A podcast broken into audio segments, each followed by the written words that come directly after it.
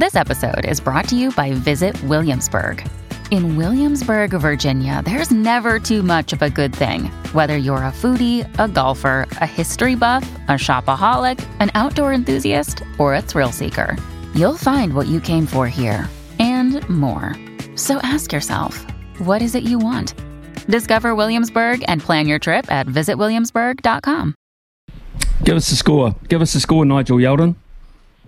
Don't do scores. No point. Um, I'm like you, though. I think this is going to be uber, uber tight.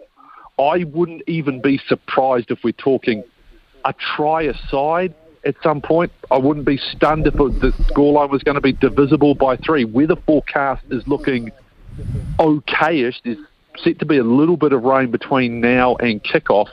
But just looking at the long range forecast, we might get a wee bit of a pocket where we might not have precipitation falling.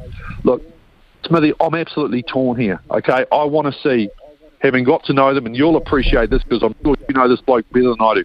I want to see Brad Weber sent out as a champ because he is a top draw human being. Nothing would give me greater joy based on the relationship that I've been able to build covering this particular team to see Brad Weber go out as a champion, see Brodie Retallick go out as a champion. That that would fill my heart with massive joy.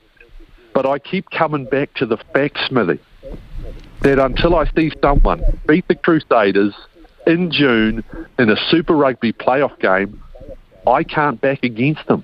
I really genuinely can't. And that absolutely kills me to, to say, but the body of work is there, and I just need to see someone do it because there's been lots of uh, chat by other teams ahead of, of games with the Crusaders, and they've all suffered the same fate. So until I see it, I've got to back the Crusaders to win it.